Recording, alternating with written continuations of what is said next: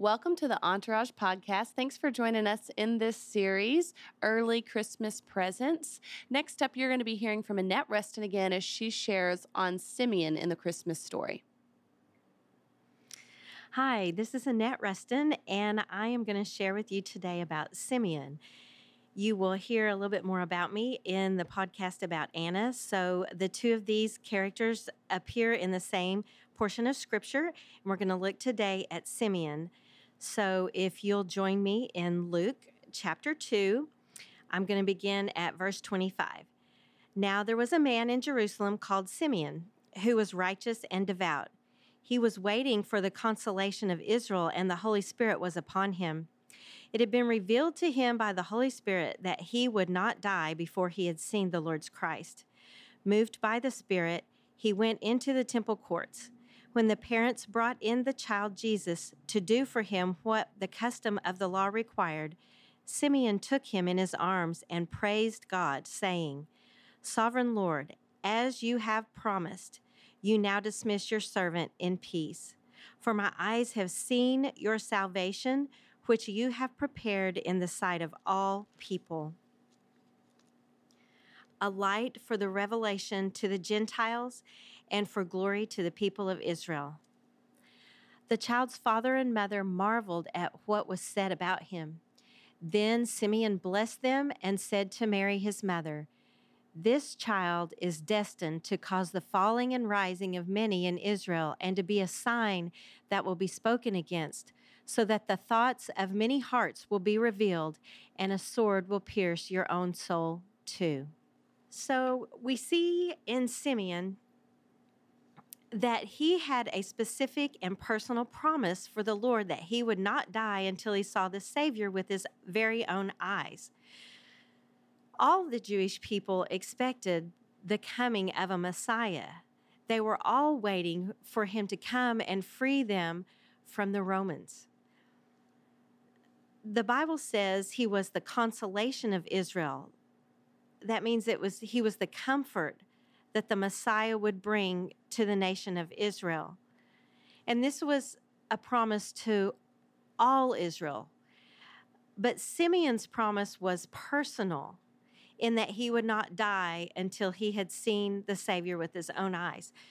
So he woke with expectations. He was a common man with a great purpose, and he woke up to it and he rested in it believing that it will be fulfilled. His heart was postured in prayer. He was known as a devout and righteous and obedient man. He was waiting for that promise to be fulfilled, and he was obedient when God, through the Holy Spirit, moved him to go to the temple at that very moment on that very day to encounter the Christ child. The word says he was led by the Spirit into the temple on the day when Mary and Joseph came for Jesus' dedication and circumcising. Consider this significance with me for just a minute. Simeon obeyed the prompting of the Lord's Spirit in something as simple and ordinary as where to go and when to go. And in those small steps of obedience, he encountered the very presence of Jesus face to face, what he had been waiting for. The word says he took the child in his arms. He didn't just desire to see the salvation with his eyes, he wanted to embrace it. And in that moment of assumed embrace, praise leaves his lips. And in wisdom, he speaks the things that God Himself has already planted in Mary's own heart. I love the painting by Ron DiCianni called Simeon's Moment. It was a distinct moment in time for sure. If you'll look up that picture, you'll see that it captures all the joy, all the love, and the fulfillment of Simeon's heart as he embraces his Savior with skin on, hand to hand. In verse 29 and 32 uh, through 32, Simeon says, As you have promised, he's speaking to the Lord, as you have promised, I have seen with my own eyes. So We don't know how long he's waited for this promise to be fulfilled, but we know that he was waiting and fully believing for it to be fulfilled. He did not doubt. I want us to think about that for a minute today because you may have unfulfilled promises in your own life. Maybe God has given you a word about something and you haven't seen it come fully uh, to full circle yet, but that doesn't mean that that promise is null and void. It means that in God's timing and in His uh, perfect moment of fulfillment, He will bring those things to you. I'm reminded of the scripture that says, He who began a good work in you will be faithful to complete it. So, will is the promise there. It's not maybe He will complete it. Maybe I misunderstood. Maybe that dream or vision was my own mind's conjuring up but it says he will be faithful to complete it. So hold on and wait for him in expectancy, like Simeon waited for his promise to be fulfilled.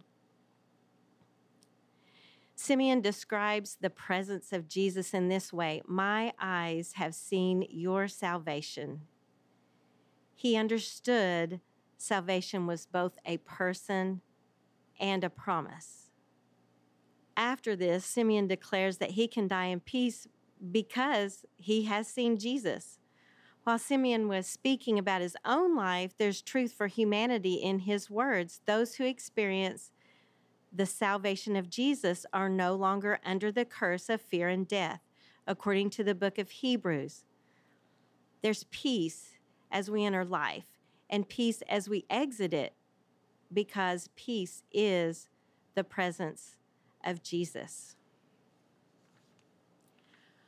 One other thing I find interesting in this passage is in verse 32 and I'm sorry, verse 30 through 32, where he says, You have prepared in the sight of all people a light for revelation to the Gentiles and for glory to your people Israel.